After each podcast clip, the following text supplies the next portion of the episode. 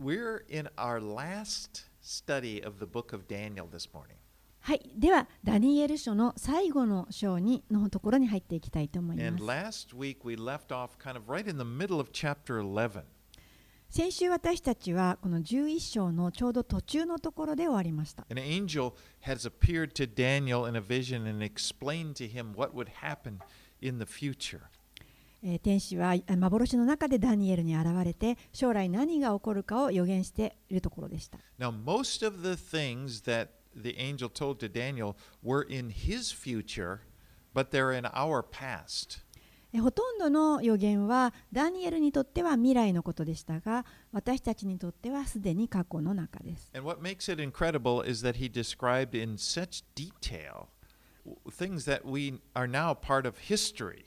And, uh, you know, th- telling about, for example, how Greece would conquer Persia and then the, the effect that this would have on the land of Israel.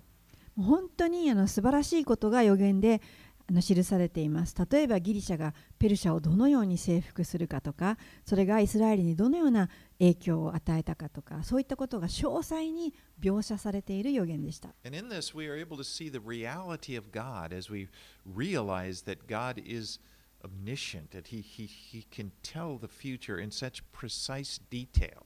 で神様は本当にそのように詳細に未来を描写して描写しておられて実際にそれが成就して歴史的事実となっているということを見るときに私たちは神様が本当におられるんだということを見ることができ Now, ます。he in chapter 11, he especially described the events that took place with this Seleucid king named Antiochus, who came into Jerusalem.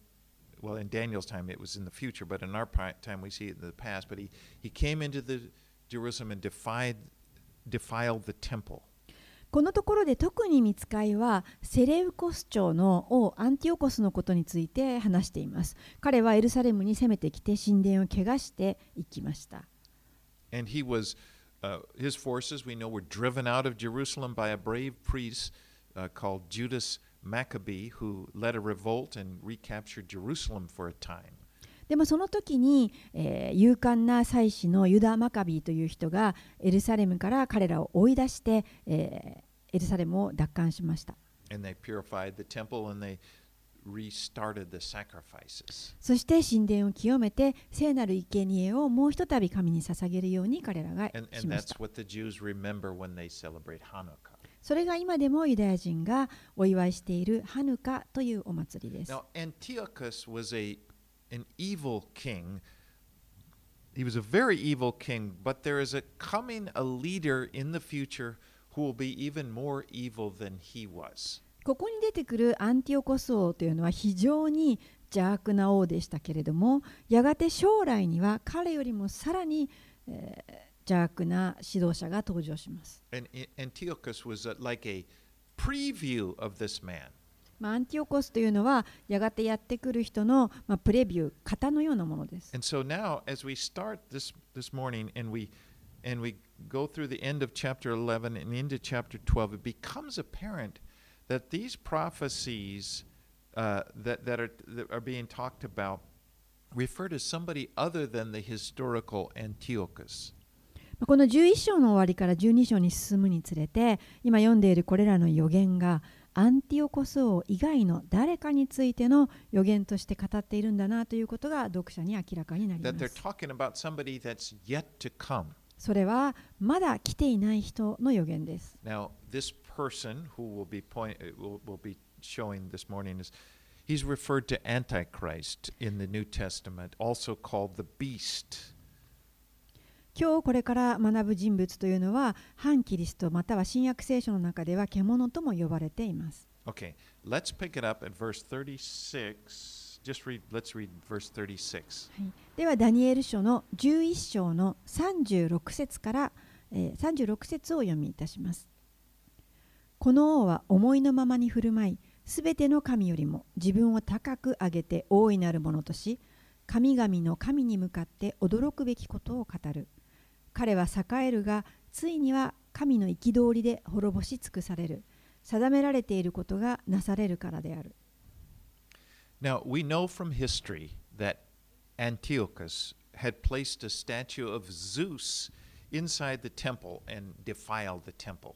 私たちはこの歴史的にもすでに知っていますけれどもこのアンティオコスという人は神殿にゼウスの像を置いて神殿を汚しました But in, in, in a similar way, the one who is to come, the Antichrist, is going to defile the temple. そして同じようにこれから来るであろう反キリストもまた神の神殿を汚すのでしょう And in the New Testament, Paul referred to this in the book of Second Thessalonians, chapter 2, verses 3 and 4, when he was talking about the future return of Christ.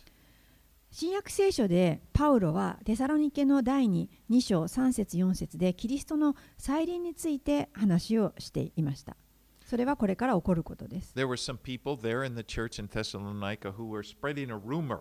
And this rumor said that Jesus' second coming had already happened. その時には多くの人たちが噂をしていてイエスの再臨はもうすでに起こったんだというふうにし話していました And Paul says, verses 3 and 4, Let no one deceive you in any way, for that day will not come unless the rebellion comes first, and the man of lawlessness is revealed, the son of destruction, who opposes and exalts himself against every so called God or object of work, worship, so that he takes his seat in the temple of God, proclaiming himself to be God. 第2テサロニケの2章3節4節でパウロはそれを否定してこう言いました。どんな手段によっても誰にも騙されてはいけません。まず廃墟が起こり不法のものすなわち滅びの子が現れなければ主の日は来ないのです。不法のものはすべて神と呼ばれるもの礼拝されるものに対抗して自分を高く上げついには自分こそ神であると宣言して神の宮に座ることになります。So, Paul, in referring to this future man, he, he says he, he, he says that he is going to enter the temple, and and whereas Antiochus set up a statue of Zeus, this man is going to say, "I am the God. I am God." でパウロはこのダニエル書の部分を指して、えーこの将来やってくるであろうその不法のものこそがまた同じようにこの神殿の中にアンティオコスがゼウスの像を置いた時のように、えーまたでも像を置くだけではなくて自分こそが神だと言って神殿を汚すと言っているのです And I believe that the, these verses in Daniel are talking about this. でそのダニエル書はまさしく今そのことを語っています Let's read verses 37 to 39. ではダニエルの11章の37節から39節をお読みいたします彼は先祖の神々を心にかけず女たちの慕う者もどんな神々も心にかけない。すべてに勝って自分を大いなるものとするからだ。その代わりに彼は砦の神をあがめ金銀宝石宝物を持って彼の先祖たちが知らなかった神をあがめる。彼は異国の神の助けによって城壁のある砦を取り彼が認める者には栄誉を増し加え多くのものを治めさせて代価として国土を分け与える。Verse 37 He shall pay no attention to the gods of his fathers or to the one beloved by women. 37節で彼は先祖の神々を心にかけず女たちの慕う者もどんな神々も心にかけないとあります。 Again, when you look back to what Antiochus, uh, we, we, s- and, and we, we saw, remember, he put the god of Zeus in the temple. He still remained loyal to the god of his fa- the gods of his father, the Greek gods.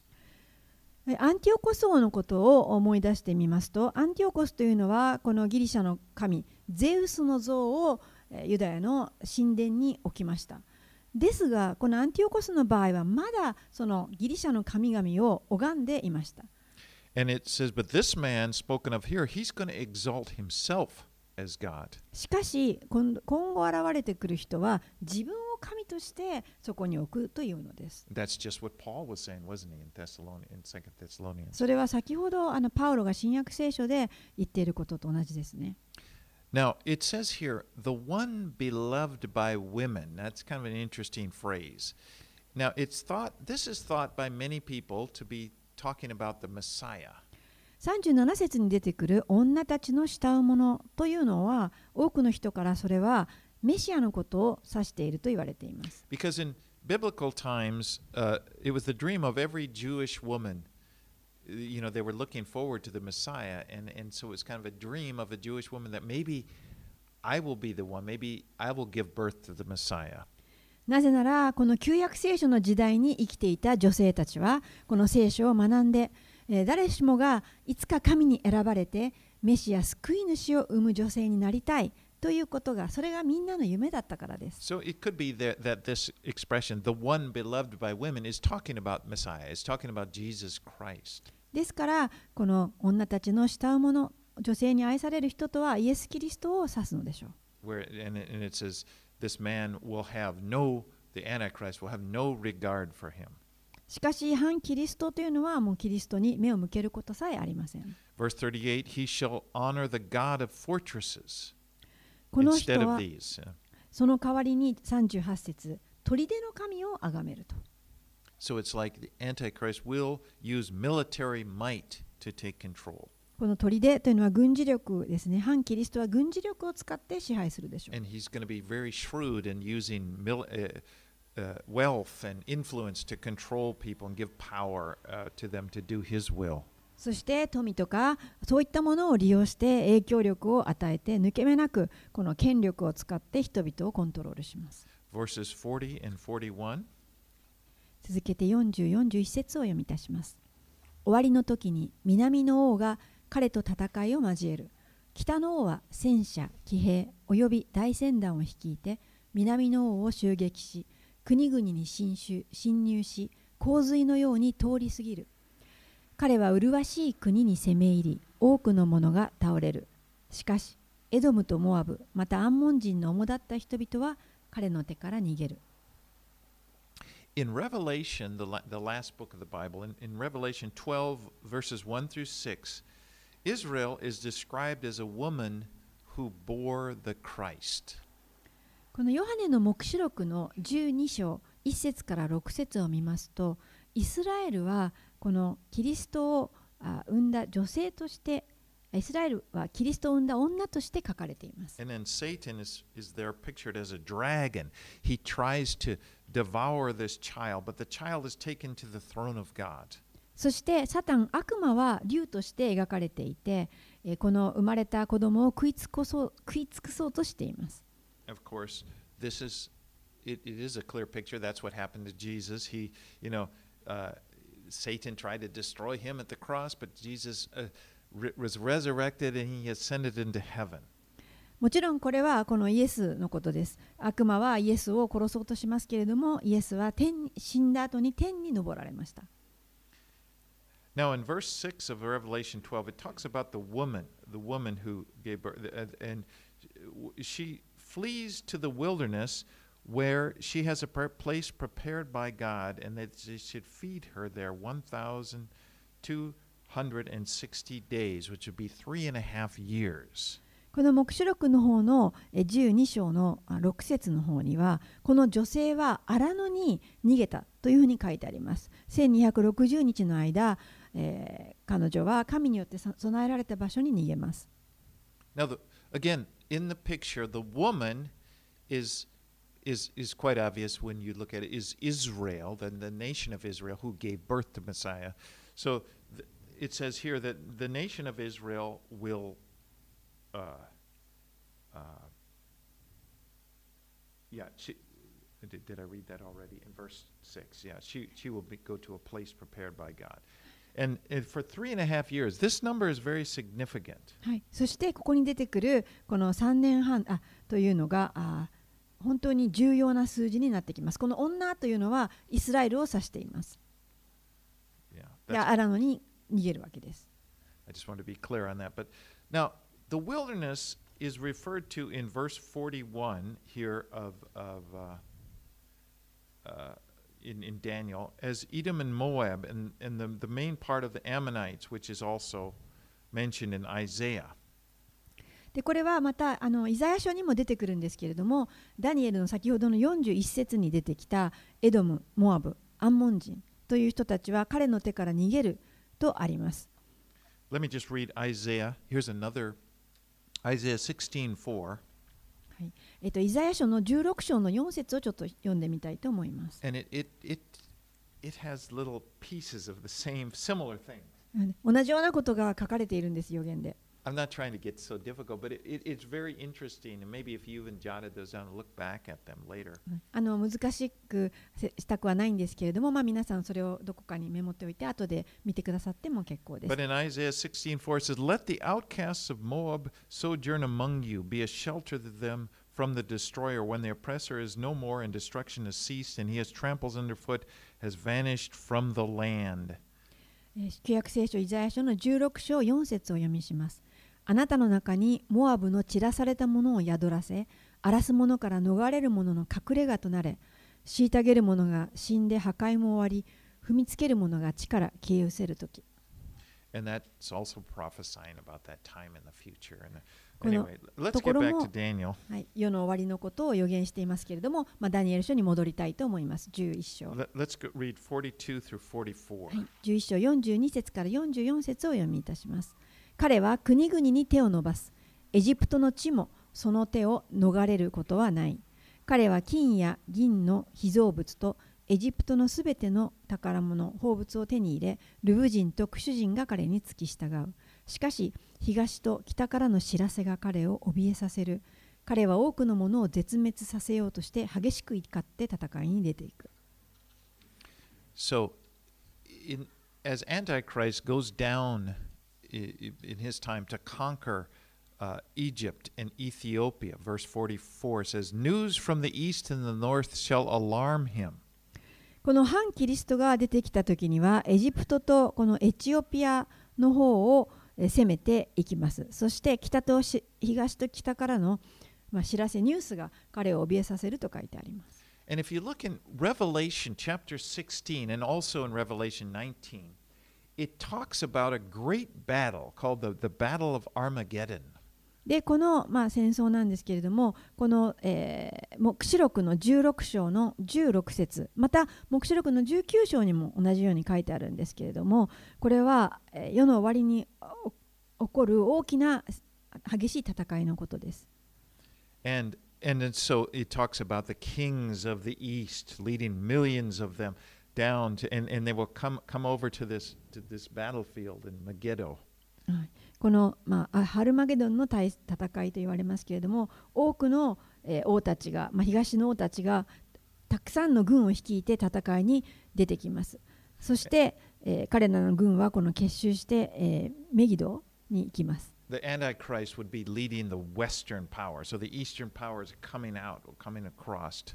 この反キリストは西側諸国を支配してえーそして東から来る、えー国と戦いをすると It- you can read. And what happens is, is, is Antichrist, as he's down invading, as his forces are invading Africa in the north, they hear this, uh, they hear of what's happening, and so they come, they come back up and meet in the valley of Megiddo, meet these forces that are coming.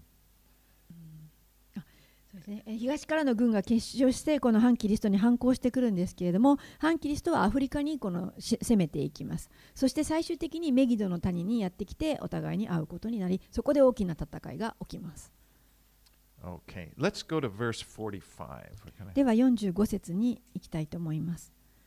彼は海と聖なる麗しい山との間に本営の天幕を張る。しかし誰も助ける者はなくついに彼は終わりを迎える Now, so there in the Battle of Armageddon, during this fierce slaughter, I mean, it, it that will take place at the very end of the tribulation period, Jesus will return.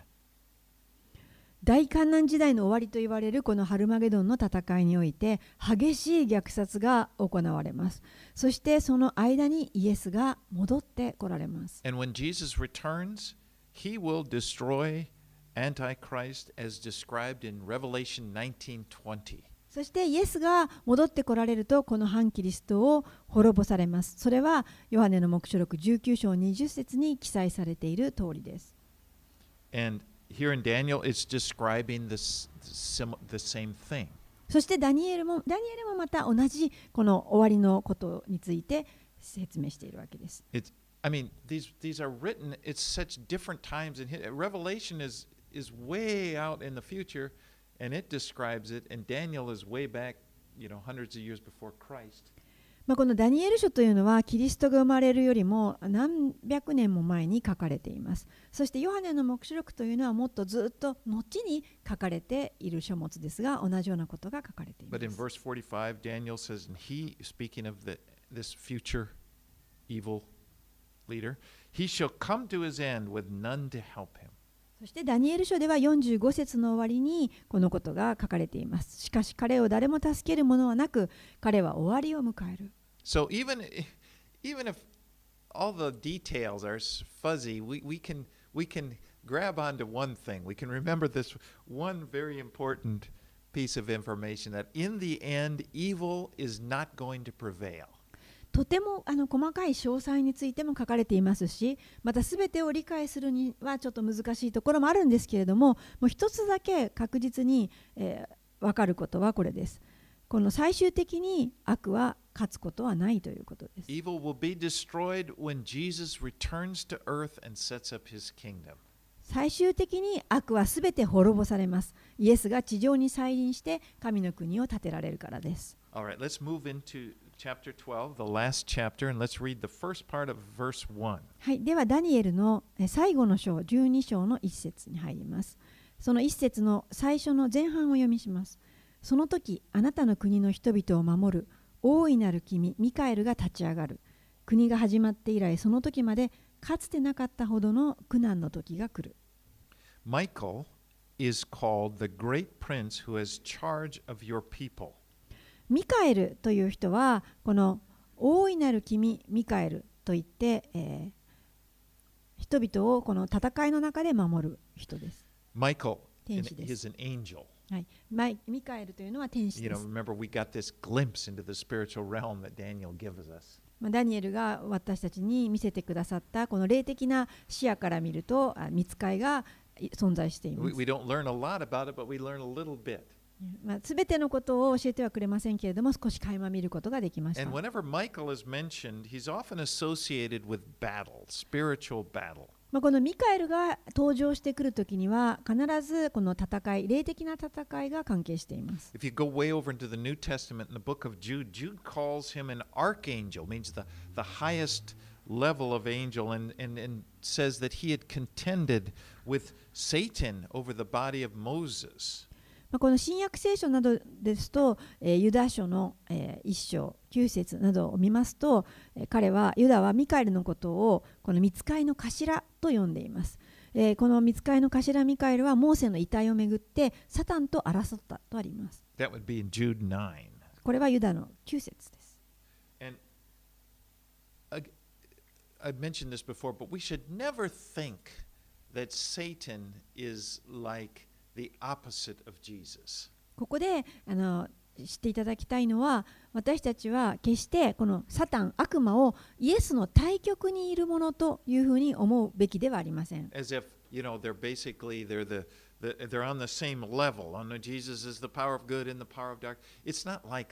このイエスはこの良い方の力で悪魔は悪い方の力で同等なレベルにあるように見るべきではありません。To Satan. イエスはサタンよりもはるかに優れていてこの無限なお方です Jesus is God. イエスは神です He, he he's created everything. イエスがすべてのものを創造された方です Satan is an angel. 悪魔サタンはあの見つかいの一人 But で if す you wanted to think of an opposite, you know, like a kind of a on the same level back think of Michael. まあ、もしこのサタンにおのようなあ真逆の力あるものを考えるとするならば、まあ、ミカエル天使ミカエルかもしれませんなぜなら天使ミカエルもまた他の見つかいだからですただミカエルは神に忠実な天使です But here in verse 1 of chapter 12, it says, And there shall be a time of trouble such as never as never has been since there was a nation till that time. そしてこの十人章の一節を見ますと国が始まって以来その時までかつてなかったほどの苦難の時が来るとあります I mean, that, that's very strong language. There, there's never been a time that's bad. This is a time of trouble such as never has been. これは本当に厳しい言葉だと思います。このあ過去今までかつてなかったほどの苦難が来ると。Now, Jesus, you may remember, used much the same language when speaking to his disciples about the end times and about the great tribulation. イエス様も実は弟子たちにこの世の終わりの大観難時代について話すときに同じ言葉を用いておられました。 He said in, in Matthew 24 21, For then there will, he was speaking of the future and what's going to happen, for then there will be a great tribulation, such as not has not been from the beginning of the world until now, no, and never will be.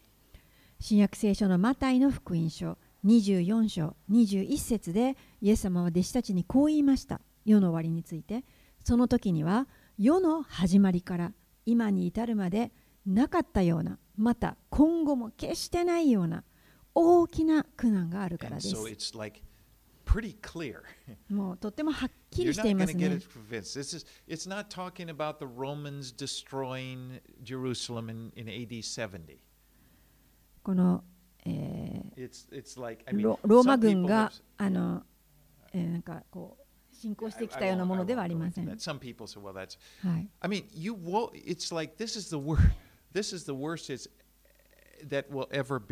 はい。なんかあの,あの時のことを指してるんじゃないかそういったことではありません。今までかつてなかったようなことが大観難が来ると。The angel, if you remember back in chapter 9, the angel Gabriel had explained to Daniel what would be happening in the future.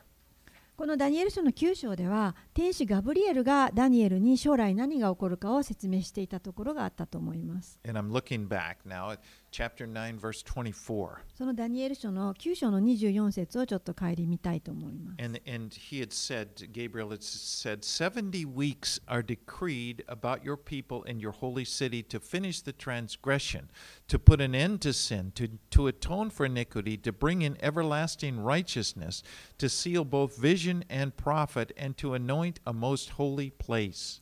ダニエル書9章24節でガブリエルがダニエルに言いました。 あなたの民とあなたの聖なる都について70州が定められている。それは背きをやめさせ、罪を終わらせ、咎のなだめを行い、永遠の義をもたらし、幻と予言を確証し、死聖所に油注ぎを行うためである。And we saw that these weeks were like weeks of years. で、私たちはこの70州を何年というふうにしてみました。And Gabriel described in detail what would happen during these time, this そ time. してガブリエルはその時に何が起こるか詳しく話していたの And, です and。remember, we looked and we're, he described in amazing detail when the Messiah would come, and it was just the time that Jesus would come to earth and die on the cross was basically prophesied there.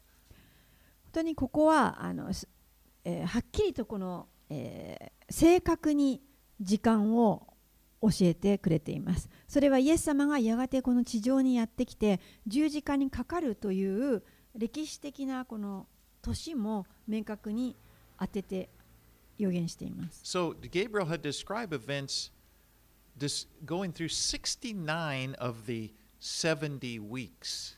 でここでガブリエルが説明したのは最後の70年のうちの69年間にあたることを話したんです。But then he comes to verse 27 of chapter 9, and the final week is spoke, spoken of there. そしてダニエル書の9章27節になるといわゆる最後の週のについての話になります。And it says, And he shall make a strong covenant with many for one week. And for half of the week he shall put an end to sacrifice and offering. And on the wing of abominations shall come one who makes desolate until the decreed end is poured out on the desolator. ダニエル書9章27節。彼は一週の間多くの者と固い契約を結び半週の間生贄と捧げ物をやめさせる。忌まわしい者の翼の上に荒らす者が現れる。そしてついには定められた破滅が荒らす者の上に降りかかる。So, this final week, this final seven year period is described, uh, uh, and it talks about when Antichrist will come on the scene. つまりこの最後の1週間それは最後の7年間を指しているんですけれどもそこに反キリストが登場するということ And で we, す we remember we talked about the, that number three and a half. In the, in the middle of the seven years, he will enter the temple, And this is when he will enter the temple and, and demand to be worshiped as God. そしてこの7年のちょうど半分が3年半ですけれどもこの3年半のところでえー彼は突然この神殿に入って自分を神として、えー皆に崇拝するようにと要求し始めます。This was what we talked about, we referred to in second when we were reading Second Thessalonians chapter 2. それは新約聖書の第二テサロニケ2章3節4節にも書かれてい And ます。this event is referred to as the abomination that causes desolation. でそれはあのし聖書の中で荒らす忌まわしいものということです。それがやってくる。You know, when Antichrist actually goes into the temple and declares, I am God. つまり反キリストが神殿に行って私こそが神であると宣言する時です。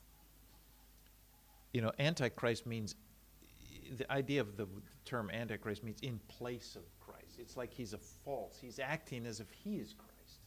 まあこの反キリストというのはあの人々に自分はあのキリストのようなものであるということで、まあ、キリストではないんですけれども人々に、えーそのように自分をこう拝むように、えー要求する人 And で I す。want to quote again Jesus in chapter 24 of Matthew, verse 15. えーマタイの福音書の24章の15節を、えー少し引用したいと思います。この時もマタイの福音書でイエス様は、えー世の終わりについて弟子たちに語っていました。And then Jesus said, it said in verse 15, So when you see the abomination of desolation spoken of by the prophet Daniel standing in the holy place, let the reader understand. And then he'll go on to describe events of this great tribulation that he says in verse. Then he says, This is the greatest tribulation that's ever been experienced. マタイの24章の15節それゆえ預言者ダニエルによって語られたあの荒らす忌まわしいものが聖なるところに立っているのを見たら読者はよく理解せよ。So here Jesus is referring to Daniel. そして when you, this is what Daniel is talking about. When you see this, and Jesus is talking about something in that's yet in our future. そしてイエス様は大観難時代の出来事について話してるんですけれどもこれが起きたならばダニエルが話していたことはこれなんだとお話しされたわけです。Okay, now let's read in, in chapter 12, the second part of verse 1 and 2. では12章のえー1節のえー後半から2節を読みいたします。しかしというところからですね。12章の1節しかしその時あなたの民であの書に記されているものは皆救われる。塵の大地の中に眠っているもののうち多くのものが目を覚ます。あるものは永遠の命に、あるものは地獄と永遠の嫌悪に。You know, there are several places in the Bible where it talks about God keeping books. 聖書の中のいろんなところで神様がこのえー命の書というのを開いておられるところが出てきます。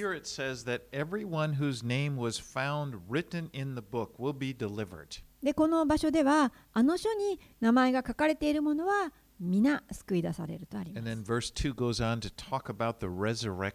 そして、2節には復活について書いてあります。Will awake, some to everlasting life and some to everlasting contempt. まあ、多くのこの死んだ人たちが目覚めるであろう。ある人たちは永遠の命に行くために、あるものは永遠のあ、まあ、嫌悪の中に行く。We see this very clearly in the book of Revelation, chapter 20. まあ、それを知りたければ、黙示録の20章に詳しく明らかに書いてあります。それは、え、ヨハネの見た幻について書いてあります。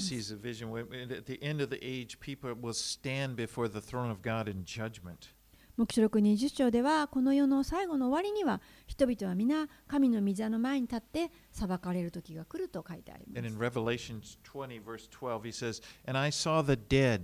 Great and small, standing before the throne, and books were open. There's books again. Then another book was open, which is the book of life. And the dead were judged by what was written in the books, according to what they had done. ヨハネの黙示録の20章の12節をお読みいたします。また私は死んだ人々が大きいものも小さいものも御座の前に立っているのを見た。数々の書物が、まあたくさんの書物が出てきますが、開かれた。書物がもう一つ開かれたが、それは命の書であった。死んだ者たちはこれらの書物に書かれていることに従い、自分の行いに応じて裁かれた。You know, in Luke 10, it describes an, a, a, time when Jesus sent out 70 of his disciples on a mission trip. ルカの福音書の10章20節のところにはイエスがえー伝道旅行として人々をこのあ町に使わすところが出てきます。And they, he- they came back to him and they were so excited. They were just jazzed. 多くの人たちはこの伝道して帰ってくるともう興奮するわけです。もうすべてがうまくいった。They were able to do these miracles and they, when they encountered evil spirit, they just spoke to him and the evil spirit just went away. もう私たちがこのその話イエスの名前を使えば悪霊も簡単に追い出せると言って興奮して帰ってき said, ました。Lord, even the evil spirits obeyed us in your name. イエスの名によって祈る祈れば悪霊も自分たちに従うんだということを喜んだのです。And, and Jesus said to them in verse 20 of Luke 10 Do not rejoice in this, that the spirits are subject to you, but rejoice that your names are written in heaven.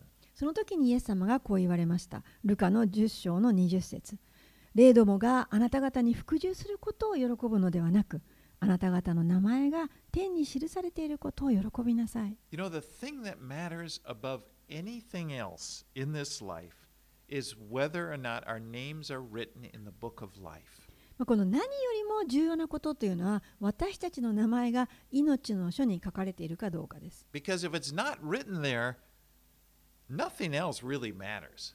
なぜなら、もしそこに名前がないならば、あなたのしたことも何もカウントされないんです。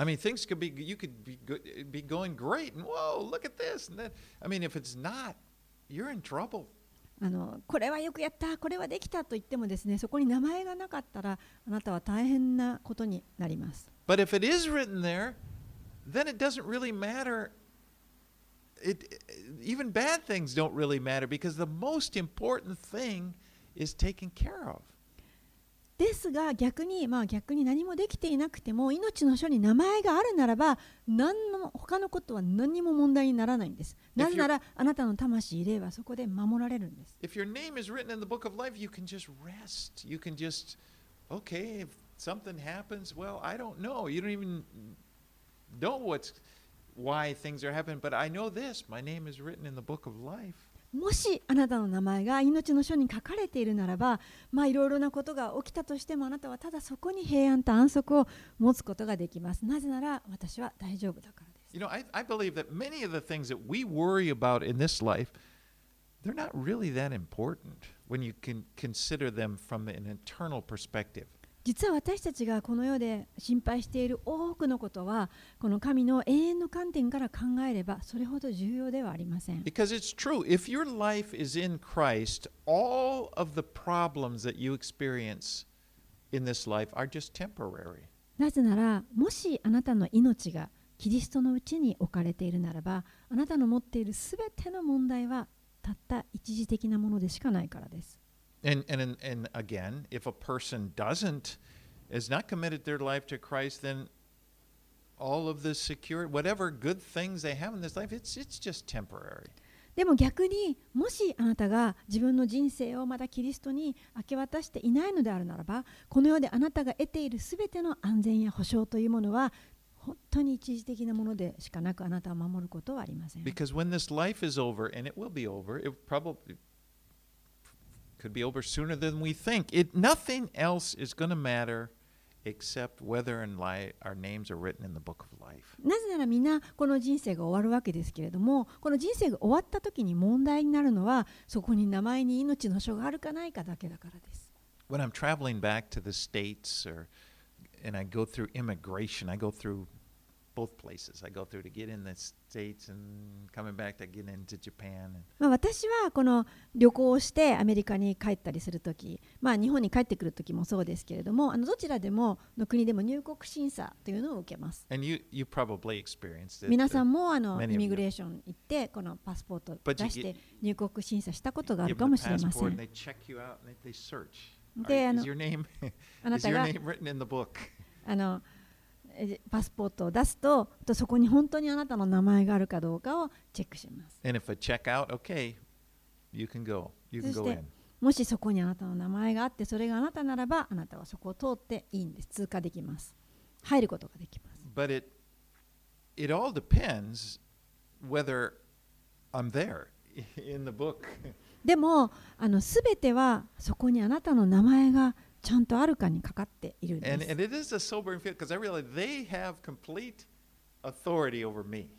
で。それは本当にそのことが重要であって、入国管理局とかの権限はそこにあるんです。私たちではありません。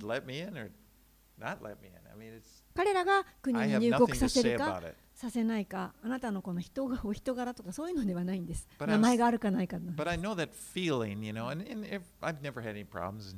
でも私はいつもこの心の中ではもう僕は問題ないと思ってるわけで but す I'm。always thinking about how that would be for a person. I mean, i- if it was the end of life and you're dealing with the throne of, you're dealing with whether or not you, you, you how important that would, that is that our names are in the book of life. でも私はいつもそういった旅行なんかでそういう経験をするときに思うわけです。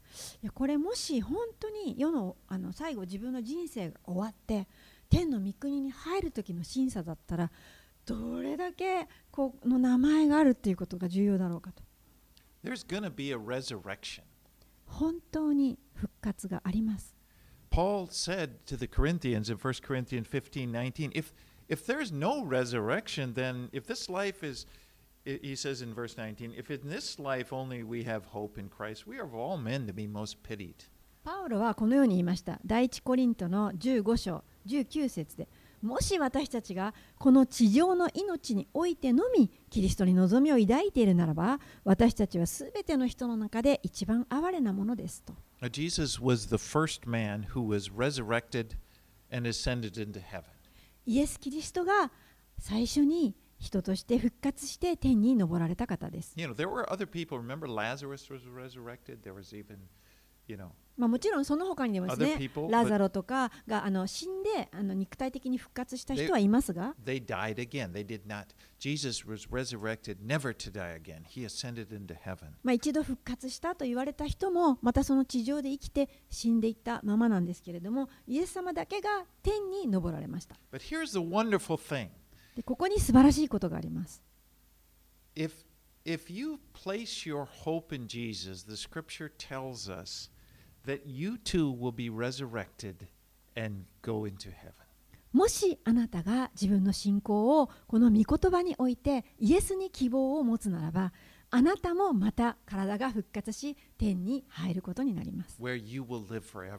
あなたはそこで永遠に生きる暮らすことになります So, whoever is listening to this message, you know, there, there is that grave, sober, you know, like, what if my name is not? You can Be sure you can know that your name is written in the book of life. このメッセージを聞いているすべての方にお伝えしたいんですけれどもあなたのこの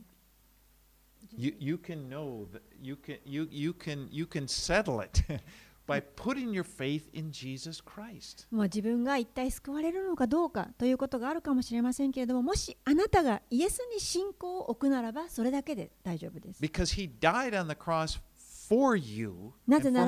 イエス様は十字架にかかって死んでくださいました。それはあなたの罪の身代わり、私の代に。Anyone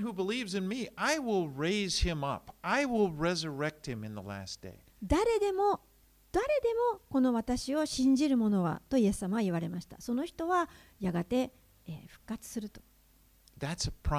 それが約束です。we receive it by just trusting Him. それは私たちは信仰によって受け取ります。イエス様を信じるときにそれを受け取ります。Back here to, to Daniel, notice in verse 3 some will be re resurrected to shame and everlasting contempt. 3. Verse 3, yeah. Eh, えー、読みます。Oh, oh, I'm sorry.、Uh, I, I said that wrong. I meant verse 2, the last part of verse 2. Ah, では、えー、2節の最後のところをもう一度。あ、はい。あの書に書かれているもの。2、はい、節をもう一度読みします。多くのものが目を覚ます。ある者は永遠の命に、あるも者は地獄と永遠の嫌悪に入る。Here's the truth: everyone is going to live forever. ここにあの真,実真実があります。それは、すべてのものは永遠に存在します。生きます。But the question is where でも問題?はどこで永遠を過ごすかということです。In heaven or in hell? 天国か地獄か。But the Lord Jesus has provided us salvation. And I just encourage everybody to grab onto that salvation. でも主イエスは私たちのために救いの道を用意しておられます。誰でもが今救われる方を選ぶことができます。And let's read verse 3. はい、では3節を読みします。12章3節賢明な者たちは大空の輝きのように輝き、多くのものを義に導いた者はいよいよ限りなく星のようになる。This is a neat, this is really a great verse. I mean, とても興味深い詩だと思説だと思います。because those who are wise, it says, invest their lives in what is eternal. これはどういうことかというと賢い人は永遠のものに自分の人生を投資しているということです And we just talked about what is, is eternal. 今私たちは永遠について話していました People are eternal. まず永遠とは人々の存在これも永遠です And we should use our lives and or ask God to, you know, give our lives for Him to use in this cause to help turn people to righteousness, the righteousness that is in Christ. ですから私たちはこの永遠の命を懸けてこの神様があに使わされた人々がこの義に立ち返ることができるようにこの助けるという働きを神様によって用いられてすることもできます Verse 4. Let's read verse 4. 4節をお読みします。ダニエルよ、あなたは終わりの時までこの言葉を秘めておき、この書を封じておけ、多くの者は知識を増そうと探し回る。I, I just can't help but think, Daniel, he, he, he, he must be just so full of emotions. He's hearing all of this stuff. まあ、ダニエルがこの幻見た時には、まあ、本当にさまざまなものをいっぺんに見さ見させられててあのどんな状態だったかとちょっと思うわけ。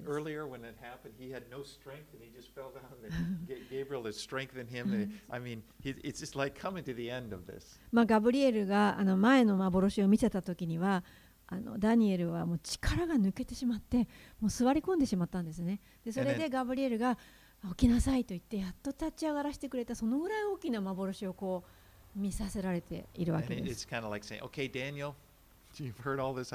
Uh, Daniel, seal up this book until the time of the end. そしてダニエルはもう今世の終わりのことを目の前でまあ見させられてそしてこういうふうに言われるわけです終わりの時までこの言葉を秘めておけ In those days, books were written on scrolls, and the scrolls would often be sealed with a wax seal.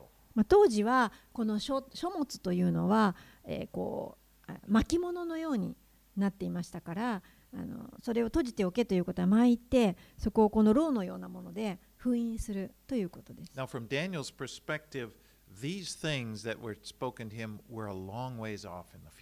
まあ、ダニエルにとってはこれらの話というのはもうずっと先の未来のいつかの終わりの時の話です。終わりの時ということです。それはダニエルにとっては将来です。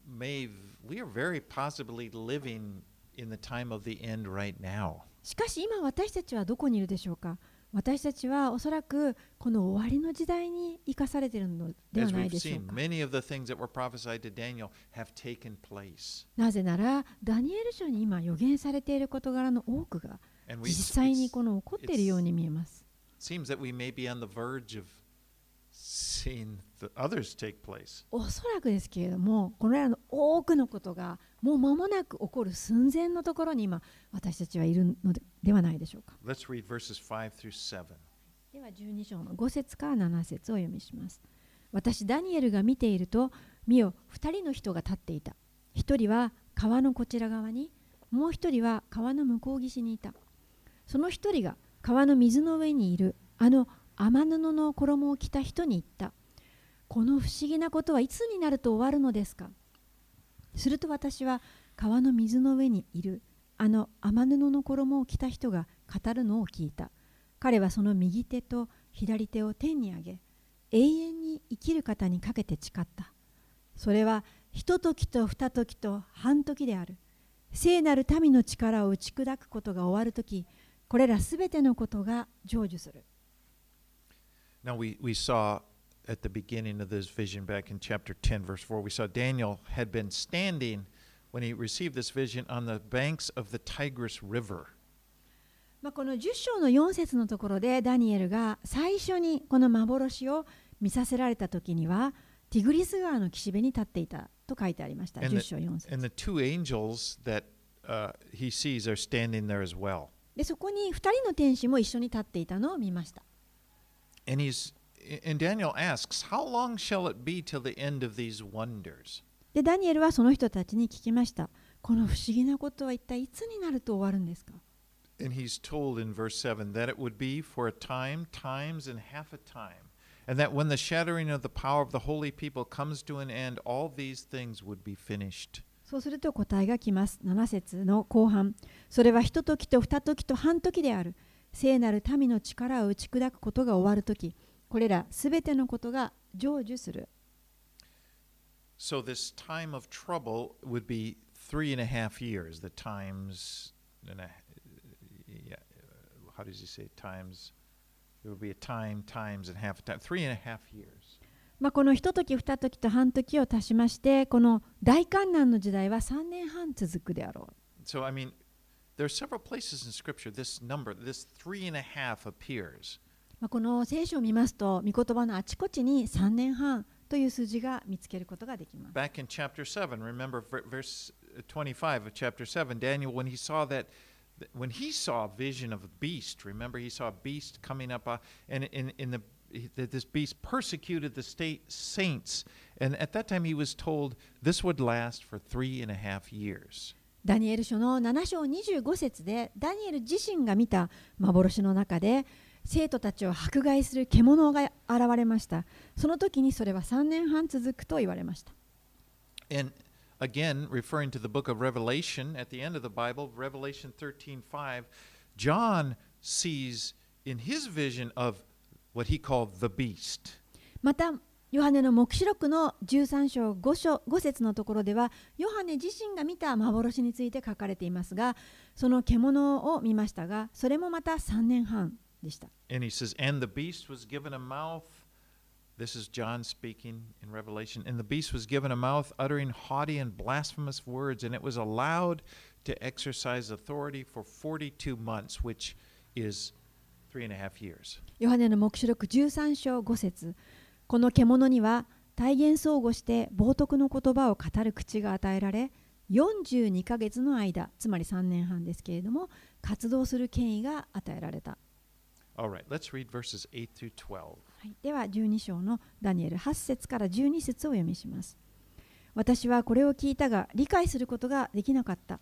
そこで私は尋ねた。我が主よこの終わりはどうなるのでしょう？彼は言った。ダニエルよ行けこの言葉は終わりの時まで秘められ封じられているからだ。多くの者は身を清めて白くしそして寝られる。悪しき者どもは悪を行い悪しき者どもの誰も理解することがない。しかし賢明な者たちは理解する。ジョークの捧げ物が取り払われ荒らす忌まわしいものが据えられる時から1290日がある。幸いなことよ忍んで待ち。1335日に達する者は So in verse 11, it, we're given sort of a benchmark. A benchmark is given that there would be 12, uh, 1,290 days from the time of the abomination that makes desolate until Christ would return. この11節にこの基準となる日付が書いてあります。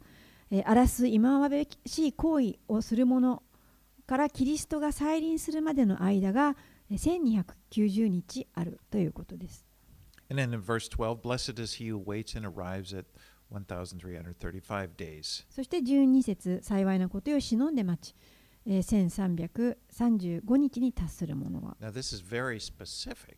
これは非常に具体的な予言です。In, in Revelation 12:6, it mentions a time of 1,260 days, which would be, if you were using the Babylonian calendar of 360 days, that would be three and a half years. ヨハネの黙示録の12章の6節にもまた1260日という日が出てくるんですけれどもこれはえバビロニア歴っていうのは1年で360日なんですけれどもそれに合わせるとちょうど3年半になります So here it's 30 year 30 days longer. まりここだと、えー、30日多,め多くなってるんですね。1290日。で、一体この,その残りの30日に一体何があるんだろうと多くの人たちは考えています。そしてさらに45日が必要なわけです。1335日に達するまでは。一体何が起こるんでしょうか？私も分かりません And I, I mean, rather than speculating about the little details, I, I just kind of focus on how amazing these prophecies were. でねこれらの期間の詳細をこうだああだと憶測推測するよりもこれらの予言がどれほど驚くべきものを語っているかという方に目を留めたいと思いま I す。mean, because we have these scriptures from the Bible, and they're written so many, they're written centuries apart. で私たちが見ているこの聖書の今さまざまな部分から読んでますけれどもこれらはそれぞれが何世紀も離れた時に書かれているんで Now, すよ。if anyone doesn't know this, but the Bible is actually a collection of 66 different books written over uh, a long period of time. 聖書は66巻から成り立っていますけれどもそれぞれの書は本当に、えー期間が離れているんです.でそれらをあの全て集めて昔書かれたものも合わせて聖書と呼んでい But ま we す have these, that's why it's so fascinating because we have these writings that were written well, you know, for example, uh, prophecies about Christ. Well, I, I- I won't get off on that, but we have these scriptures that are written from different parts and you see such similarity to them. でいろいろな御言葉予言の章があるんですけれどもどれだけ何世紀離れていても同じようなことが書かれているんです。They predict the same そして同じことを予言しているんです。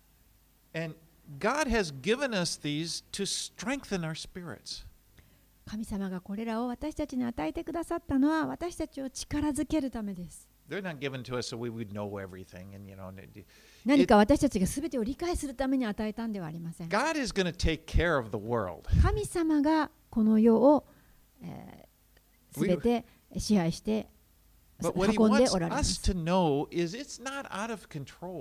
で私たちが知るべきことは別にこの世界というのはなんか制御できないとんでもない方向に行ってしまっているのではないということです。God is on the throne.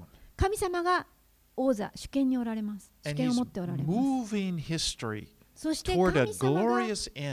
この歴史を動かしておられて輝かしい最後をに導かれます。Where Jesus fully defeats evil. その時にイエスがこの世の悪を完全に打ち破る滅ぼす時です。And he brings in a whole new era.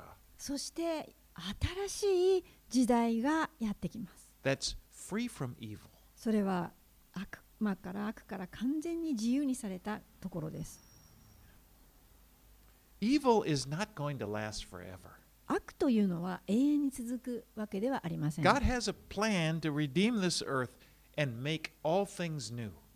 神様はすでにこの地をあがなうそして新しくされるすべてを新しくするご計画を立てておられます And though these days that we live in may they seem get like they get darker and darker, 私たちが今生きているこの世界は日々どんどん暗くなっていきますが God wants us to live in confidence that a new day is about to dawn.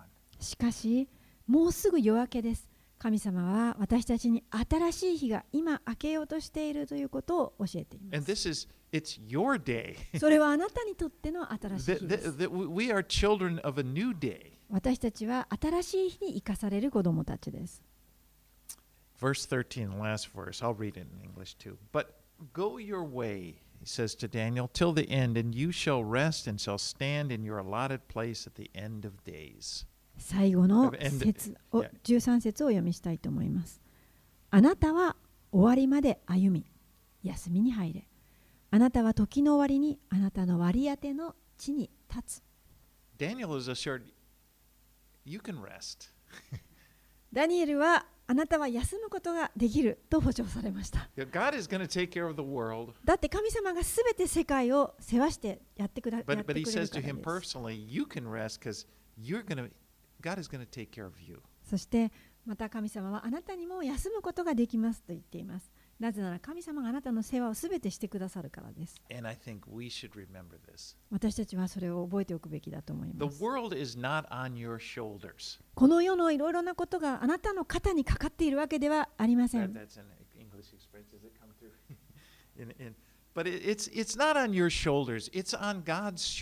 神様の肩にかかっています。神様があなたの代わりにすべてを担い、取り扱ってくださいます。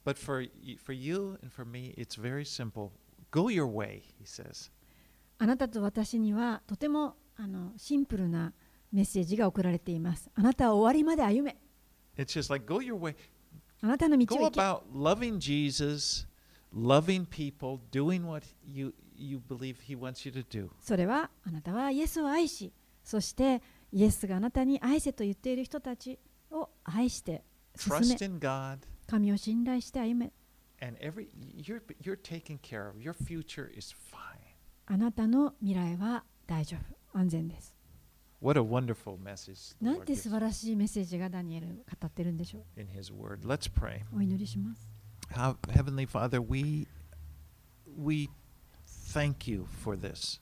天のお父さん、私たちは本当にこのことについてあなたに感謝をいたします。We thank you that our lives are in your hands. 私たちの人生、命があなたの見ての中にあることを感謝いたし That ま our す。lives are written in the that our names are written in the book of life. 私たちの名前があなたの手の中にある命の書に書かれていることを感謝いたし But ま we す。we confess. I mean, I confess, Lord, this world seems scary sometimes. でも私も私たちは悔い